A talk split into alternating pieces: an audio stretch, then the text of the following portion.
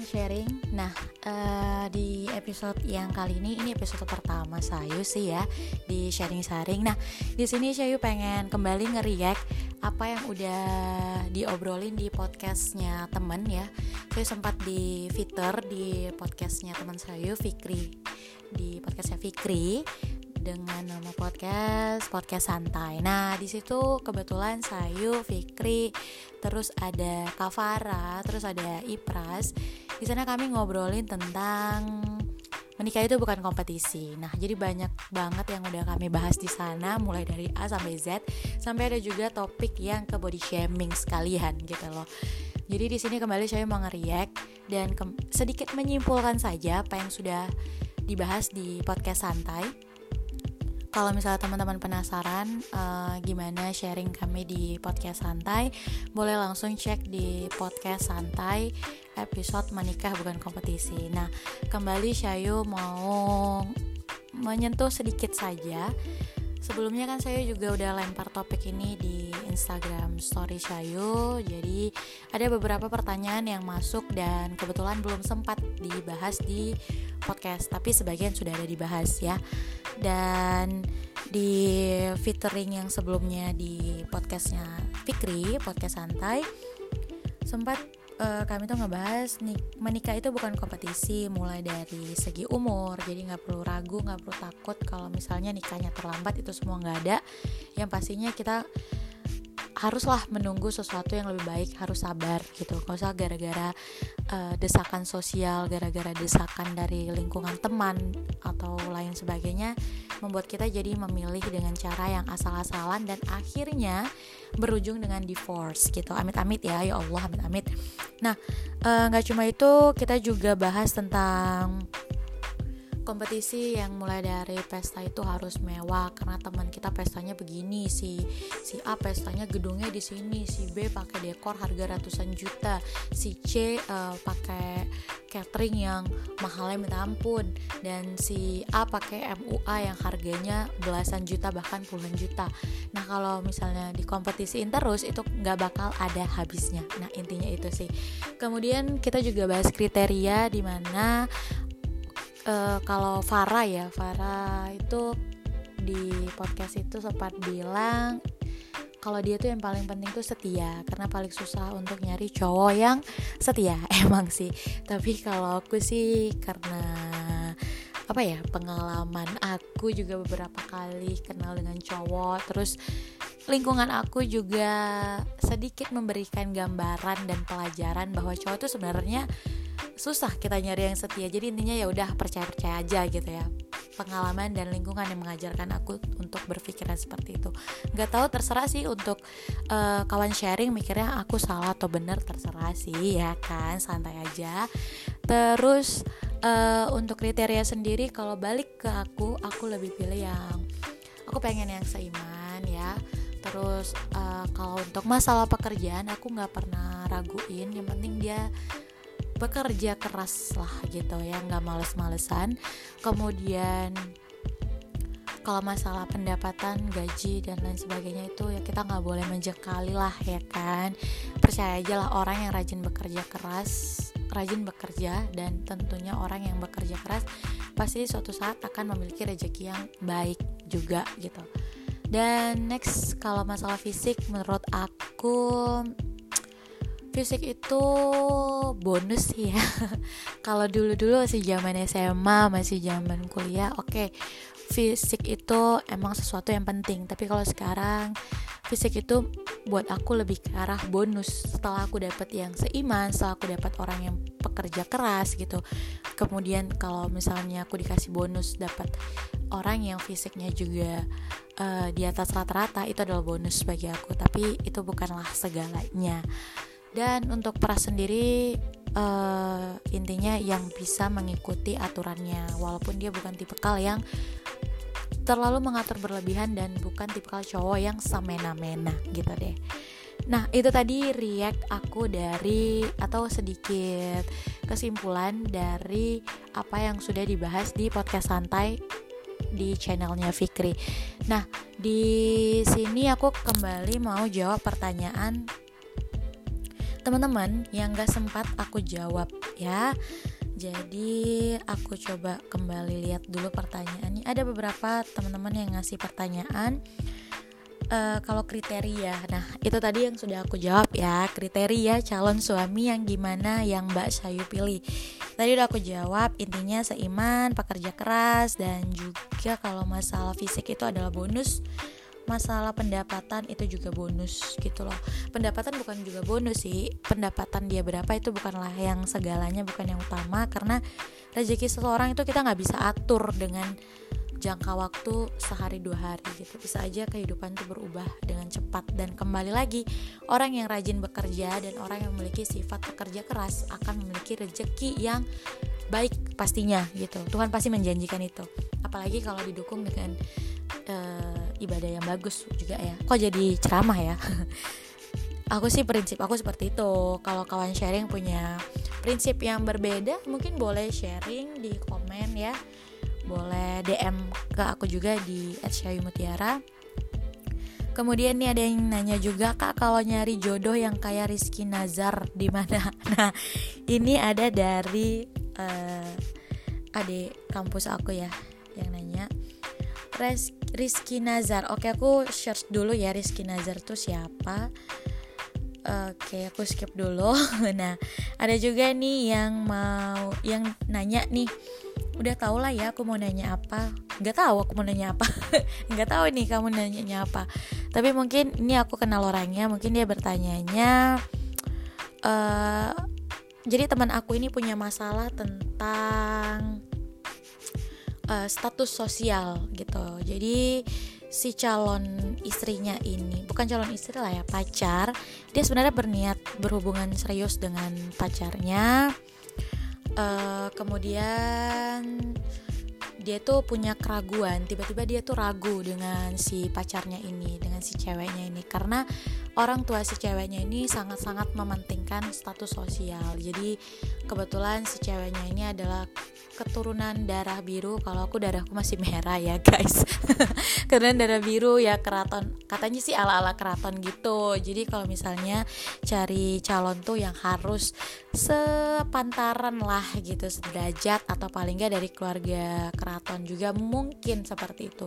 Dan emang orang tuanya ini si mama perempuannya ini juga emang uh, apa ya udah menunjukkan sikap nggak setuju. Karena bolak balik tuh si ceweknya itu dicoba dijodohkan dengan yang lain coba diperkenalkan dengan cowok-cowok yang lain.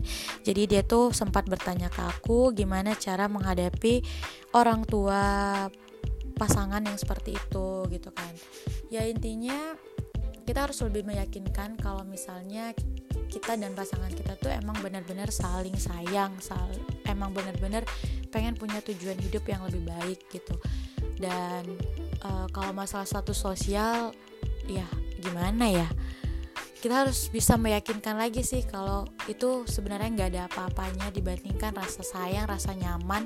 Karena menjalankan satu hubungan yang serius itu, hubungan yang menikah itu bukan dilihat dari status sosialnya tapi dilihat dari gimana kita menjalaninya, nyamannya kita, gimana kita sayangnya dengan orang itu.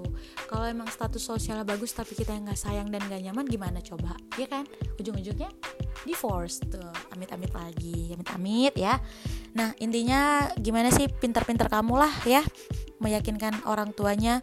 Dan ya kalau misalnya kamu rajin gitu ya apalagi kalau ibadah kamu bagus gitu uh, kamu benar-benar bisa buat anaknya bahagia pasti orang tua mana sih yang Eh, nggak uh, kepingin lihat anaknya bahagia lihat anaknya seneng gitu kan? Pastilah gitu kalau misalnya kamu bisa buat anaknya seneng orang tua juga pasti lama-lama hatinya juga luluh gitu. Nah ini untuk pertanyaan yang berikutnya ini ada dari uh, dari teman aku juga nanya nih kenapa saya harus berjuang dan bersabar untuk bisa dapetin wanita yang saya akan pilih jadi pasangan? Nah ini emang nih emang si teman aku ini sering nih nanyain e, cariin dong aku pacar kenalin dong aku sama teman kamu gitu. Nah pertanyaannya kenapa sih harus berjuang? Ya apa pun itu emang harus kita perjuangkan ya kayak mau apa apa emang zaman sekarang tuh zamannya berjuang gitu loh. Tapi berjuang juga nggak lucu. Kalau emang berjuang yang nggak akan mendapatkan hasil ya udah stop aja gitu logis aja gitu. Nggak perlu capek-capek buang energi untuk orang yang nggak mengharapkan kita. Bener nggak sih? Gimana nih menurut kawan sharing? Bener nggak sih yang saya bilang gitu? Ya kita boleh berjuang tapi berjuang tuh dalam hal yang positif. Eh, nggak uh, perlu menyakitkan kita nggak perlu ngerugiin kita juga. Masih dalam batas wajar dan hal yang batas logis ya gitu masing masuk dalam akal pikir manusia gitu. Gitu loh intinya. Dan bersabar ya. Gimana ya? Udah kata bersabar. Kalau saya sih berpikirnya apa pun itu kita harus bersabar. Karena apa pun itu yang kita jalani dengan kesabaran pasti akan membuahkan hasil. Tapi balik lagi ke pada prinsip awalnya. Bersabar juga nggak selucu itu. Batas uh, ses eh seseorang itu memiliki batas wajar kesabaran ya kan? Nah apalagi kalau misalnya kita sudah bergelut dengan tuntutan sosial contohnya desakan sosial dari orang tua desakan sosial dari kalau lingkungan sih aku nggak terlalu berpikir ya desakan sosial dari diri kita sendiri. Misalnya dari segi usia kita sudah 35 ke atas untuk cowok. Tapi kalau untuk cowok 30 itu udah memasuki tahap oke okay, uh, eh, sudah bisa was-was lah ya. 30 untuk cowok udah oke. Okay. tapi kalau 35 juga masih sendiri itu juga udah berbahaya sih untuk cowok gitu ya jadi kalau misalnya desakannya itu udah datang dari diri kita sendiri contohnya dari usia kemudian dari orang tua ya mungkin untuk hubungan yang dipermainkan atau uh, pada saat PDKT kita selalu dipermainkan dengan sabarlah belum mau sabarlah belum mau. Ya kayaknya hentikan aja gitu karena kita juga butuh kepastian ya kan? Untuk cewek juga gitu kok. Kalau misalnya cowoknya bilang sabar dulu padahal udah pacaran 6 tahun udah pacaran 5 tahun tapi si cowoknya bilang sabar dulu aku belum punya dana aku belum siap. Ya coba deh dipikirkan kembali bersa bersabar juga nggak selucu itu karena uh, hubungan tuh bukan suatu lelucon ya apalagi lima tahun gitu ya. Dan gak sesantai itu juga. Setiap manusia punya batas wajar masing-masing. Ya kalau kamu sabar nunggu sampai 10 tahun pacaran baru dinikahin ya why not? Itu haknya kawan sharing ya gitu. Jadi sekali lagi uh, kembali ke personal orangnya. Tapi emang sabar dalam menjalani hubungan atau mencari seseorang yang pas itu emang dibutuhkan gitu. Karena takutnya kalau asal-asal pick up orang gitu takutnya malah buat kita jadi salah tindakan. Tapi bukan menjadikan kita sosok seseorang yang picky juga. Maksudnya picky itu pemilih gitu loh. Yang ini salah yang itu salah gitu. Jadi udah aku sabar aja ini nunggu orang yang benar-benar pas. Enggak bukan gitu. Enggak menjadikan kita orang yang picky tapi sabar itu ya lebih karena ikhlas aja nih nungguin gitu kan.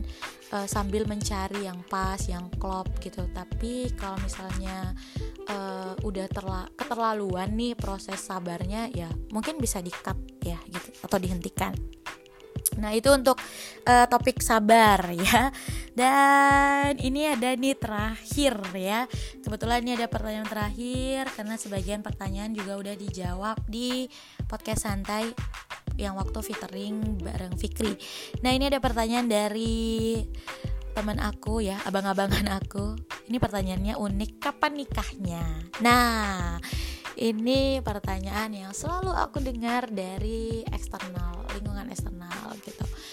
Jadi inilah yang aku maksud dengan desakan sosial gitu. Jadi sebenarnya ada desakan-desakan sosial itu datang dari es, uh, eksternal aku, dari teman-teman, dari lingkungan orang tua, misalnya tetangga, temannya mama, temannya ayah gitu kan. Uh, kapan sih nikah gitu? Nah, desakan-desak ini sebenarnya pertanyaan simpel, tapi ini sebenarnya juga menjurus kepada desakan sosial. Pertanyaan seperti ini ya kadang aku buat. Sebenarnya kalau sebagian orang ini pertanyaan yang menyebalkan ya. Kayak kenapa sih harus nanya ini? Tapi kalau untuk aku sih ya nggak apa-apa, bertanya nggak salah gitu. Um, bertanya itu nggak salah dan aku bakal jawab nanti bakal ada waktunya dan aku nggak akan menjadikan ini sesuatu yang harus dipusingkan karena sesuatu itu ya seperti ini ya nggak perlu dipusingkan gitu. Nanti pasti waktu akan menjawabnya gitu. Karena aku sekarang masih pengen fokus sekolah pengen fokus menyelesaikan S2 aku pengen fokus uh, ke karir aku juga. Tapi ini bukan menjadikan aku orang yang menutup diri uh, oke okay, aku masih mau fokus sekolah aku masih mau fokus S2 jadi aku menutup diri aku untuk tidak berhubungan dengan orang lain yang akan mengajak aku menikah. No bukan seperti itu. Tapi ya udah santai aja jalanin. Kalau ada di kita terima kita coba seleksi. Bukan maksudnya terlalu memilih ya. Seleksinya itu lebih ke arah cocok nggak uh, sifatnya? Cocok nggak dengan yang aku mau? Sekali lagi aku maunya juga nggak muluk-muluk intinya yang baik yang ibadahnya bagus bukan harus yang ibadahnya bagus harus yang uh, puasanya nggak tinggal gitu ya. Tapi setidaknya dia kenal sholat gitu loh. Kalau aku seperti itu ya dan itu selalu yang ditekankan oleh ayah dan mamaku gitu loh. Karena aku adalah perempuan aku perlu dibimbing untuk menjadi orang lebih baik lagi. Jadi aku harus pilih imam yang baik pula gitu. Dan aku juga seneng orangnya seneng sharing uh, makanya aku pengen pilih seseorang itu yang bisa aku ajak ngobrol dengan berbagai macam topik kehidupan.